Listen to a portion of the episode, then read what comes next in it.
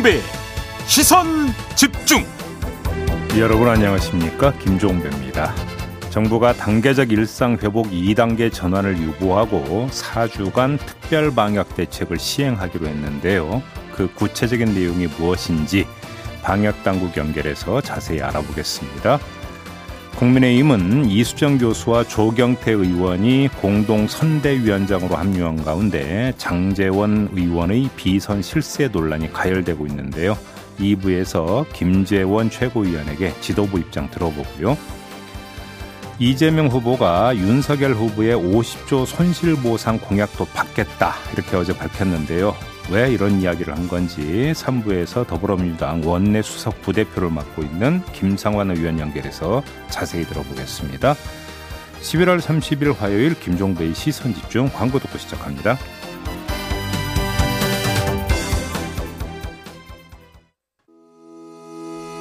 시선 집중은 촌철님들의 다양한 목소리를 기다립니다. 짧은 건 50원, 긴 건 100원인 문자 메시지 샵 8001번, 스마트 라디오 미니와 유튜브 라이브로도 시선 집중과 함께 하실 수 있습니다. 믿고 듣는 진품 시사 김종배의 시선 집중.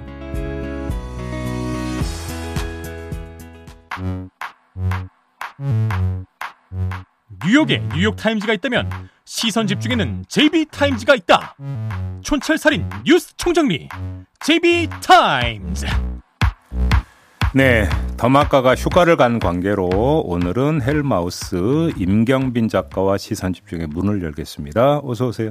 안녕하세요. 네. 아, 더마카 빈자리 채우기 비상대책위원회 더막빈 비대위원 임경빈입니다. 아, 이건 말은 잘 지어내요. 더막빈? 네. 어, 예. 어제 사실 안동진 비대위원장의 방송을 제가 보면서 음. 우리 더마카의 빈자리가 얼마나 큰지 그건 지금 도무지- 안동, 안동지 PD가 못했다는 얘기잖아요. 네, 어머나 굉장히 놀라운 말씀이시네요. 째려보고, 째려보고 있잖아요, 지금. 음. 네, 그래서 어쨌든 저라도 하나 더 보태가지고 둘이서 합심해가지고 한번 최대한 메워보도록 하겠습니다. 알겠습니다. 에이스타인 가실까요? 어제 이준석 대표가 어, 시선 집중 인터뷰에서 장재원 비선론에 대해서 이야기한 부분이 굉장히 화제가 됐는데요. 네. 특히 이 대표의 어머나 너스레가 인상적이었습니다. 네. 어, 이 대목은 기사 텍스트로만 접해가지고는 충분히 느낌이 안 살 수가 있기 때문에 이 텍스트로만 접한 기자분들이 이 전달을 할 때 실수를 하는 경우가 종종 있더라고요. 네. 그래서 못 들으셨던 분들을 위해서 짧게 다시 들어보겠습니다. 그 조간의 보도에 따르면 장재원 의원이 지난 26일에 회의를 하는 모습이 또 포착되기도 했다. 이런 보도도 함께 나왔거든요. 오늘 아침에도. 어머나 굉장히 놀라운 일이네요. 그건 있을 수 없는 일이다 이렇게 보시는 겁니까? 어, 만약 사실이라면 정말 놀라울 일입니다. 어제 이제 우회적으로 장재원 비선론을 비판한 거다. 이제 이런 해석이 나왔고요. 네. 기자들도 이 문제를 윤석열 후보에게 직접 질문을 했습니다. 음. 하지만 윤 후보는 장 의원이 캠프나 선대위에서 어떤 직책도 맡고 있지 않다. 그러면서 일이라고 하는 거는 자기 사무실도 있고 공식 개선이 있어야 할 수 있는 것이다. 음. 이렇게 이제 비선론을 일축을 했습니다. 그리고 또 한 가지가 네. 이, 이 대표가 공식적으로 영입 반대 의사를 밝혔던 이수정 경기대 범죄심리학과 교수 네. 어제 공동 선거대책위원장으로 이제 윤 후보가 임명을 하니까 이또 이준석 패싱이냐 하는 와중에 이게 끝이 아니었습니다. 어제 저녁 때 어, 비워뒀던 김종인 총괄선대위원장 자리를 채울 수도 있다 이런 쿠키뉴스 단독 기사가 나오니까 이준석 대표가 페이스북에다가 대놓고 공작질을 한다라고 쓴 뒤에 네. 그렇다면 여기까지입니다. 음. 이런 글을 또 썼고요. 네. 그 뒤에는 이모티콘으로 이제 쓰게 웃으면서 P자를 썼는데 이게 모양이 마치 그 엄지 손가락을 아래로 향하는 어, 예. 아, 예. 그런 제스처처럼 보이는 거였습니다. 요거 얘기는 거죠, 요거. 그렇습니다. 네, 아래로 네. 이제 이게 상당히 이제 의미심장한 메시지인 것 같은데 이 네. 대표가 혹시 모종의 결단을 내리겠다는 걸까요? 그러게요. 여기까지라고 하는 게 그런 뜻으로 해석을 해야 되는 겁니까? 대표직 여기까지 이렇게 되는 겁니까? 혹시나 해, 해가지고요. 그거는 어마무시한 이야기가 되는 그러니까요. 건데요. 아무튼 분위기가 상당히 안 좋죠. 네. 싸하다 못해 아주 차갑죠. 아, 이 문제를 어떻게 봐야 될지 이거는 잠시 후 2부에서 김재원 최고위원에게 한번 좀 집중적으로 질문을 좀 드려보긴 드려볼 텐데요. 근데 이게 지금 그 출구가 없어서 문제인 것 같습니다. 와. 예를 들어서 그 해결책이라고 하는 게 윈윈. 어떤 그 윈윈 차원의 해결책을 모색을 한다면 쉽지가 않을 거다. 왜 그러냐면 문제의 본질이 어디에 있냐면 김종인 전 위원장을 어떻게 할 것이냐 이 문제잖아요. 이건 도 아니면 뭐잖아요. 그렇죠. 모시거나 깨끗이 갈라서거나 이 둘밖에 없는 거기 때문에 양쪽 윈윈은 성립이 안 되는 거 아니겠습니까? 음. 결국 도 아니면 모이고 거기서 지금 어떻게 가고 있는 겁니까? 어, 각자 갈 길 가는 방향으로 지금 좀 음. 잡은 거잖아요. 네. 그러니까 이 상태에서 다시 그러니까 되돌아올 수 있느냐가 이제 그 관건이 되는 것 같은데 현재로서는 전혀 그 모멘텀을 찾기 힘들다 이렇게 봐야 될 것 같습니다. 한쪽이 이기고 한쪽이 질 수밖에 없는 싸움이다 이렇게 음, 말씀해 그렇죠. 주신 것 같아요. 예. 그렇지 않아도 어제 이제 이준석 대표의 페이스북 댓글에는 형 술 마셨어? 멘탈 붙잡아 이런 댓글이 달리기도 했었습니다. 네. 자, 뉴스와 분석이 함께하는 JB타임즈 이제 본격적으로 시작해 보겠습니다. 첫 번째 뉴스는 오디오로 먼저 만나보시죠. 검찰이 곽상도 전 의원을 불러 조사한 지 이틀 만에 사전 구속영장을 청구했습니다. 대장동 민간 사업자인 화천대유가 아들 병채 씨를 취업시키고 퇴직금 등 명목으로 50억 원을 지급한 건 곽전 의원에게 준 청탁의 대가라는 게 검찰의 판단입니다. 검찰은 대주주 김만배 씨의 부탁을 받은 곽 전 의원이 김정태 하나금융그룹 회장을 통해 화천대유가 참여한 하나은행 컨소시엄의 무산을 막아준 것으로 보고 있습니다. 하지만 2015년 사업자 선정 당시 곽 전 의원이 대한법률구조공단 이사장으로 재직했던 탓에 직무 연관성을 입증하기 어려운 만큼 뇌물죄가 아닌 특정 경제범죄 가중처벌법상 알선수재 혐의가 적용됐습니다. 네, 어제 오후에 이 뉴스가 전해졌습니다. 자, 50억 클럽 그 멤버들에 대해 이제 본격적으로 수사에 나서고 사법 처리에 나선다 이런 신호로 해석을 해야 될지 네. 이게 관심사일 것 같은데요. 자, 그 첫 관문이 바로 영장이 발부가 되느냐 마느냐 아니겠습니까? 그렇죠. 내일 영장 실질 심사가 있게 되는데 일단 구속영장이 뭐 그 석장짜리라고 하더라고요 청구서가. 네. 근데 그 내용을 보면 음, 더 정확히 알 수 있겠지만 검찰이 어느 정도까지 증거를 잡았느냐 음. 이게 관건 아니겠습니까? 범죄 소명이 충분히 이루어졌느냐 이걸 좀 봐야 되는 거니까요. 근데 오늘 나온 보도를 놓고 보면 그렇게 구체적으로 기재돼 있는 것 같지는 않습니다. 지금까지 언론 보도를 종합을 하면 아, 하나은행이 어, 다른 컨소시엄과 손을 잡으려고 하는 낌새를 차리고 네. 김만배 씨가 부탁을 해서 하나은행이 다른 컨소시엄에 가는 것을 막아줬다. 그래서 성남이 뜰 컨소시엄이 무산될 위기를 극복하는데 이익을 담당을 했다. 그래서 그 대가로 50억을 준 것이다. 이런 이야기가 되는 건데 일부 보도에 따르면 그러면 하나은행의 어떤 그 곽상도 전 의원이 영향력을 행사한 대상이 있을 거 아닙니까? 그렇죠. 특정도 안 돼 있다라는 지금 보도가 나오고 있어요. 그냥 하나은행 임원이라고만 이렇게 기재돼 있다고 하니까 조금 전에 뉴스 리포트에서는 김정태 회장까지 실명을 그 리포트했는데 영장에는 임원으로만 만약에 기재돼 있다라는 거거든요. 실제로 이런 식이라고 한다면 과연 범죄 소명이 충분히 이루어진 것으로 법원이 판단을 할수 있겠느냐? 음. 쉽지가 않는 이런 문제가 되겠죠. 그다음에 그러니까 결국은 이 그 영향력을 행사했다라고 하는 것은 물증이 남았을 가능성은 솔직히 별로 없어 보이거든요. 주로 말로 했을 거 아닙니까? 그렇죠. 그렇게 된다면 상대방의 어떤 진술이 있지 않고서는 이것을 확인하기 쉽지가 않은 부분이 있는데 뭐 정영학 회계사가 했다는 말 이런 것들만 지금 따라가고 있다라는 그런 보도가 있기 때문에 영장 발부 여부를 지금 여기서 확실하게 예상을 하기 힘들다 이렇게 봐야 되는 거고 만약에 영장 발부가 무산이 된다면 다른 50억 클럽 등장 인물들에 대한 수사로 확대가 되는 것은 사실 오히려 더 어려워질 수도 있을 것이다라는 아. 이야기로 연결이 되는 거죠. 아마 그런 어떤 자신감의 발로였는지 어제 곽상도 전 의원은 입장문을 내고 혐의를 부인을 했습니다. 네. 지금까지 국회의원으로 화천대유와 관련한 어떤 일도 하지 않았고 대장동 사업에도 관여한 바가 없다 이렇게 주장을 했습니다. 네. 아무튼 검찰은 얼마 전에 하나은행 본점에 대해서 압수수색까지 하기는 했었어요. 근데 압수수색을 해서 뭐를 건질 수 있었겠느냐? 음. 왜 그러냐면 컨소시엄이 무산되는 것을 무마해 주는 어떤 활동이었다라고 한다면 압수수색을 해서 뭐가 문서가 나오거나 이런다고 해가지고 입증될 수 있는 부분이 있겠느냐? 음. 이게 지금 그 사실 쉽지가 않은 문제이기 때문에 일단 뭐 영장 실질 심사 결과를 좀 지켜봐야 되는 그런 문제인 것 같고요. 그나마 지금까지 언론 보도를 종합하면 그나마 구체적으로 이야기가 나온 게 곽상도 전 의원인데 네. 곽상도 전 의원에 대한 수사도 이 정도라고 한다면 다른 사람은 더 얘기할 것도 없는 거 아니겠습니까? 네. 예를 들어서 박영수 전 특검 같은 경우 뭐 인척이 109억을 받았네 뭐 이런 보도가 나왔지만 그 다음에 뭐가 진척됐다는 이야기 전혀 없거든요. 관련해서 압수수색했다는 얘기 들어보셨습니까? 없었습니다. 강제 수사를 안 들어간 것 같아요. 그러니까요. 이런 상태에서 곽상도 찍고 그 다음으로 전면 확대 이거는 뭐 그림은 멋있지만 실제로 이렇게 갈지는 솔직히 좀 그러니까 미지수다 이렇게 봐야 되는 음. 거겠죠. 어, 지금 이제 촌철님들께서 메시지 많이 보내주고 계신데요. 4667님께서 영장 심사가 언제요 해주셨는데 내일 내일입니다. 내일. 네. 네. 그리고 9849님께서는 검찰의 부실 수사가 또 도마에 오를 듯 특검 왜 안 하야 안 하나요?라고 하셨고요. 그러니까 재미난 게 국회에서 특검 논의가 또 본격화되고 있다는 얘기도 못 들어보셨죠.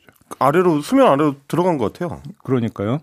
어, 그리고 정민호님께서는 음. 박영수는 절대 수사 못합니다. 특수통 대부라서 하셨는데 지금 말씀해주신 것처럼 박영수 전 특검에 대해서는 압수수색 같은 강제 수사 없이 지금 소환 조사만 한 번 그렇습니다. 들어간 상태입니다. 박영수 전 특검 한 번 불러서 조사만 했을 뿐이지 뭐 지금 주변을 털고 있다 이런 이야기는 전혀 지금 전해지는 바가 네. 없습니다.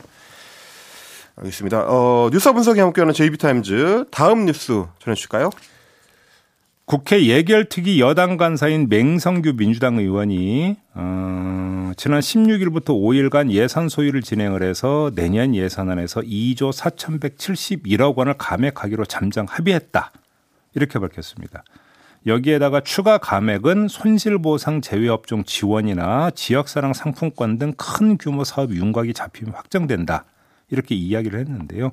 기자 간담회에서 한 말이에요. 네. 근데 예산 소위 소속 국민의힘 의원들은 어제 성명을 통해서 다른 이야기를 했습니다. 오히려 보이콧 가능성을 시사를 했는데 이재명 후보가 전국민 재난지원금 대신 요구하는 지역사랑 상품권의 대규모 발행을 위한 증액을 하려고 하고 있고 소상공인들에 대한 융자 지원만 가능하다고 고집하고 있다면서 더 이상 예산 심의가 어려울 수도 있다. 어, 이렇게 경고를 하고 나섰습니다. 그러니까 이야기가 좀 다르죠. 네, 완전 정반대되는 얘기인 것 같은데. 그래서 지금 여야 그 양쪽 주장 중에서 어느 쪽 주장이 맞느냐 이걸 좀 검증을 해야 될 텐데 제가 볼 때는 뭐 검증을 하고 말 이유도 별로 없어 보입니다. 왜 그러냐면 이렇게 되면은 상당히 그러니까 줄다리기가 오래 갈 것 같죠. 네. 예산은 그 예결위 활동 기한이 내일까지입니다. 왜 그러냐면 아. 새해 예산은 처리 법정 시한이 12월 2일이거든요. 자동 부의되게 돼 있죠. 음, 이때까지 합의를 해서 올리지 않으면 정부 원안이 그냥 바로 자동으로 국회 본회의에 올라가게 돼 있습니다. 그러니까 예결위 활동 기한이 내일인데 뭘 더 하고 말고가 뭐가 있습니까? 그러면 지금 일종의 서로 시뮬레이션 액션을 하고 있다. 그렇죠. 바로 시뮬레이션 액션이란 말이 딱 맞을 수도 있겠네요. 그러니까 여기서 우리가 흔히 보는 장면이 다시 연출될 가능성. 그러니까 예결이 뭐 그 소위든 뭐든지 여기서는 합의를 보지 못하고 막판 벼락치기가 있죠. 여야 간사와 기재부 간부가 호텔방 빌려가지고 아, 방 잡고 앉아가지고 계산기 두드려서 뺄거 빼고 넣을 거 넣어가지고 그냥 한 방에 퉁치는 이런 그림이 그려질지 안 그려질지 이것도 지금 한번 봐야 되는 문제인데요. 아, 그런 점에서 여야가 각기 다른 그러니까 목소리를 내고 있지만 이 목소리를 어제 된 이유는 우리는 할 만큼 했다. 더 이상 별로 할 게 없다. 아, 이런 간접적 의사 표시로 이해를 하는 게 오히려 더 현실적일 수 있다라는 점을 좀 말씀을 드리고요. 또 하나 짚을 점만 말씀드리겠습니다. 서로 여야의 서로 다른 말 속에서도 확인되는 거가 있는데요. 코로나 관련 지원책 중에서 전국민 재난지원금, 재난지원금이 이미 물 건너갔고 소상공인 대폭 지원도 물 건너가고 있는 것 같고요. 겨우 남은 게 지역사랑 상품권 발행 예산 정도인데 이렇게 되어버리면 최종 승자가 누가 됩니까? 기획재정부가 된다. 요 점을 또 한번 체크해서 말씀을 드릴 수가 있을 것 같습니다. 사실 저희가 이제 JB 타임즈를 통해서 JB께서 음. 이제 기재부의 벽, 통곡의 벽 얘기를 자주 하셨었는데 네. 이번에도 또 이제 기재부 앞에서 막힌 걸 보면 음. 우리 국회는 도대체 왜 여야를 막론하고 이렇게 기재부한테 앞에만 서면 약해지는 건지 좀 궁금해요. 왜 그러냐면 여기에는 제도적인 문제도 있고 전문적인 문제도 있는 것 같은데요. 제도적으로 예산 편성권은 지금 정부가 갖고 있지 않습니까? 그렇죠. 국회가 갖고 있는 것이 아니라 이렇게 되다 보니까 증액을 하려고 하면 증액을 못 해요 국회에서는 기재부가 동의를 해줘야만. 그러니까 뭔가 주객이 좀 바뀐 것 같지 않습니까? 서로 주고 받아야만 가능하다는 거네요. 그럼. 그러니까 국회가 동의를 해줘야만 증액을 해야 될 것 같은데 오히려 국회는 증액하자고 해도 기재부가 싫어요 하면 증액이 안 된다라는 겁니다. 이런 제도상의 문제도 있겠고 과연 어떤 예결위에 소속되어 있는 의원들이 또 얼마만큼 전문성을 가지고 있어서 기재부로 꼼짝 못하게 몰아갈 수 있느냐. 요런 전문성 문제도 있겠죠. 음. 아무튼 매년 반복되고 있는 현상입니다. 우리 촌철님들도 비슷한 생각이신 것 같아요. 네. 6833님은 여전히 기재부의 나라입니다. 예산은 청와대로라고 하셨는데요. 음, 여기서 예산은 청와대로는 아마 예산 편성권을 이야기하는 것 같은데요. 네. 그죠. 예산 편성권을 청와대로 이제 넘겨야 되는 거 아니냐 음. 이런 주장인 것 같은데. 예산 편성권을 청와대로 넘기면 다시 기재부로 토스하지 않나요? 어, 7780님께서는 손실보상이든 재난지원금이든 뭐든 합시다. 정말 죽겠습니다라고 하셨습니다. 근데 둘 다 별로 크게 진척은 없는 것 같다고 조금 전에 말씀을 드렸습니다. 그렇습니다. 음. 재난지원금은 끝났고요. 물 건너가는 얘기가 돼버렸고요. 네. 안타까운 상황이고 네. 8839님께서는 이번엔 쪽지 예산 없나요라고 해주셨는데 조금 전에 제이비께서 말씀해 주신 것처럼 쪽지 예산은 이제부터 또 시작입니다. 그렇죠. 또 내년 지방선거 있지 않습니까? 그렇죠. 네. 네, 알겠습니다. 어, 뉴스와 분석이 함께하는 JB타임즈 다음 뉴스 전해주실까요? 개신교 단체 등으로 구성된 진평연이라고 하는 단체가 있습니다. full name이 좀 약간 긴데요. 진정한 평등을 바라며 나쁜 차별금지법을 반대하는 전국연합입니다. 줄여서 진평연이라고 부르는데 이 진평연 전광판 광고가 24일엔 서울 송파구청 맞은편 빌딩 전광판에 올랐고요. 그 다음 날엔 광화문 네거리 건물 전광판에 올랐습니다. 근데 그 내용이 어떤 거였냐? 동성애 타고나는 것이 아니라 배울 수 있습니다. 동성애 가르치는 차별금지법, 평등법 아웃 이런 내용이었습니다. 동성애가 무슨 국영수 과목인가요? 배울 수 있는 진평연은 이 두 곳 외에도 명동, 강남, 고속터미널, 신사 그리고 부산 서면 등에도 광고를 틀었다가 26일에 모두 내렸다 이렇게 밝혔다고 하는데요. 내린 이유는 구청 등의 규제 때문이었다고 합니다. 5개 광고물법엔 인종차별적 또는 성차별적 내용으로 인권 침해의 우려가 있는 광고물을 규제할 수 있다. 이렇게 지금 규정이 돼 있습니다. 아니, 규정이 그렇게 안 된다고 돼 있는데 어떻게 전광판에 노출이 된 거죠, 애초에? 여기서 허점이 있는 건데 현행법상 전광판 광고는 사전 심의 대상이 아니라고 합니다. 아, 그래서 송파구청도 행안부에 이거 그 우리가 그러니까 저기 내려도 되는 겁니까라고 유권 해석까지 의뢰해서 받고 나서 이제 그 규제에 나섰다라는 거거든요. 바로 이러니까 사전 심의 대상이 아니니까 일단 올리고 보는 거죠. 이런 어떤 법적 허점이 있는 거고요. 하지만 이런 법적 허점보다 더 큰 문제는 어디에 있는 겁니까? 차별금지법에 있죠. 국회가 20 2024년까지 처리를 미루기로 하지 않았습니까? 얼마 전에 그렇게 됐습니다. 바로 그 틈을 타고 이런 광고가 지금 버젓이 대형 전광판에 노출되고 있는 거 아니겠습니까? 음. 그리고 이렇게 이런 광고가 버젓이 대형 전광판에 노출되는 게 어찌 본다면 차별금지법 제정 필요성을 역으로 웅변하는 건데 네. 국회는 꼼짝 도 지금 안 하고 있는 것 아니겠습니까? 이재명 후보 같은 경우 어제 조선대학교에서 대학생들과 간담회를 가졌는데요. 이 자리에서 바로 차별금지법 이야기를 했어요. 차별금지법 제정이 필요하다. 이렇게 밝히면서도 현실적으로 곡해와 오해가 상당히 존재한다는 이유로 충분한 논쟁과 의견 수렴 과정을 거쳐서 충분한 사회적 합의에 이를 수 있을 것이다. 라고 했어요. 그러니까 충분한이 상당히 많이 강조가 되고 있죠. 그러니까요. 네. 24년까지 미뤄둔 것도 충분하지 않다는 얘기인지 잘 모르겠네요. 그러니까요. 바로 자 그러면 전광판에 이런 어떤 그 광고가 버젓이 실리고 있는 사례에 대해서 음. 뭐 이재명 후보뿐만이 아니죠. 이건 뭐 여야 뭐 지금 뭐 구분해서 이야기할 게 아닌 것 같고요. 국회에게 한번 그 물으면 뭐라고 대답을 할지 음. 저는 그게 궁금합니다. 그러니까요. 지금 이제 촌철님께서도 비슷한 의견이신데 좋은 세상님께서는 음.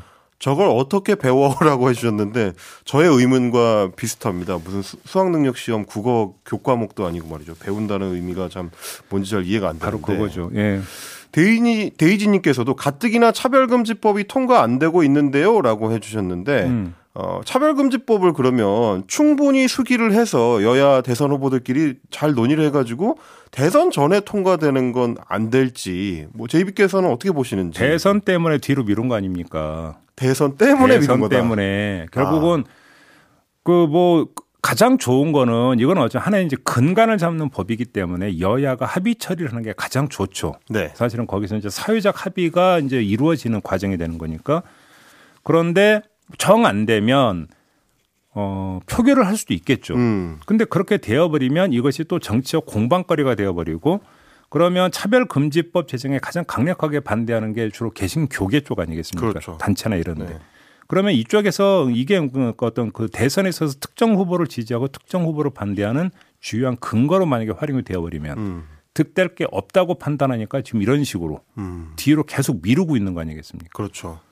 그렇잖아요. 근데 2024년까지 유보한다? 근데 2024년에 뭐가 있는 줄 아십니까? 음. 총선이 있습니다. 아, 그럼 또 유보할 수도 있겠네요. 부지하세 어느 세월에 그러면 제정하겠다는 이야기냐? 사실 그래서 지금 오래 걸린 건데 좀 전에도 이제 사회적 합의를 말씀해 주셨지만 음. 바로 얼마 전 25일에 네. 그 차별금지법이 국회에 발의된 지 14년 만에 처음으로 어, 민주당이 주최한 국회 토론회가 열렸습니다. 네. 어, 이게 이제 사회적 합의를 위한 과정이다라고 음. 이제 민주당은 주장을 했는데 음. 예, 문제는 이제 반대 토론자로 참여한 패널들이었어요. 네. 어, 동성애를 병으로 취급해서 전환 치료를 주장했었던 인물 혹은 동성애가 이제 중독성이 있다거나 죄악이다 이제 이런 단어로 어, 혐오 표현했던 인사들이 거기에 이제 포함이 되면서 음. 이게 사회적 합의냐 혹은 혐오를 위한 거냐 이 비판이 쏟아졌는데 말씀해 주신 것처럼 이제 그놈의 사회적 합의가 참 갈 길이 멀다 라는 생각을 좀 하게 됐습니다. 조금 전에 그 전광판 광고를 보도한 게 한겨레 신문인데요. 한겨레 네. 신문 기사에 어떤 내용이 나오냐면 그 전광판 광고를 본 외국인이 음. 어떻게 저런 광고가 저렇게 버젓이 실릴 수 있느냐라는 취지로 물어봤다라는 대목도 있더라고요. 뭐라고 대답을 할 수 있을까요? 그거에 대해서. 그러게 우리는 말입니다. 마무리를 하겠습니다. 네. 어제 손학규 대표 전 대표가 출마를 했는데 별다른 일 큰 일은 없었던 듯이라는 7782님의 말씀이 있으셨고요. 별다른 큰 일도 없었지만 별다른 관심도 못 받았던 것 같습니다. 알겠습니다. 저는 또 그렇게까지는 얘기하고 싶진 않았는데 알겠습니다. 네. 어, 내일은 다시 안동진 더막빈 비대위원장과 함께하는 JB타임즈가 있겠습니다. 기대 많이 해주세요. 수고하셨습니다. 감사합니다. 헬마우스 임경빈 작가였습니다.